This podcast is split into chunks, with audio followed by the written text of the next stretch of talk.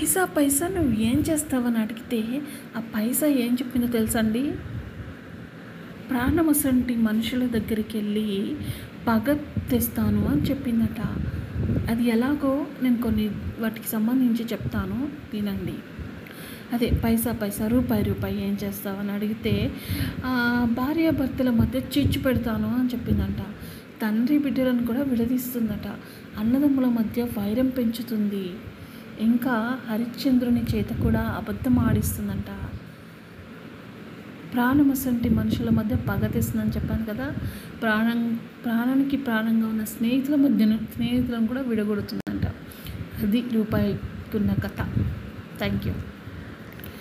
నిజమే కదండి, మనం ఎవరికన్నా బాగా పాపం చాలా ఇదిగా ఉన్నారు అంటే వాళ్ళు వచ్చి అడిగినా వీలు ఇచ్చినా కానీ ఆపదలో ఉన్నాళ్ళు, లేకపోతే ఏదైనా సహాయం కావాలని డబ్బులు అడిగి తీసుకుంటే మళ్ళీ అడగబోయేసరికి ఇంకోలాగా ప్లేట్ విరాయిస్తారు.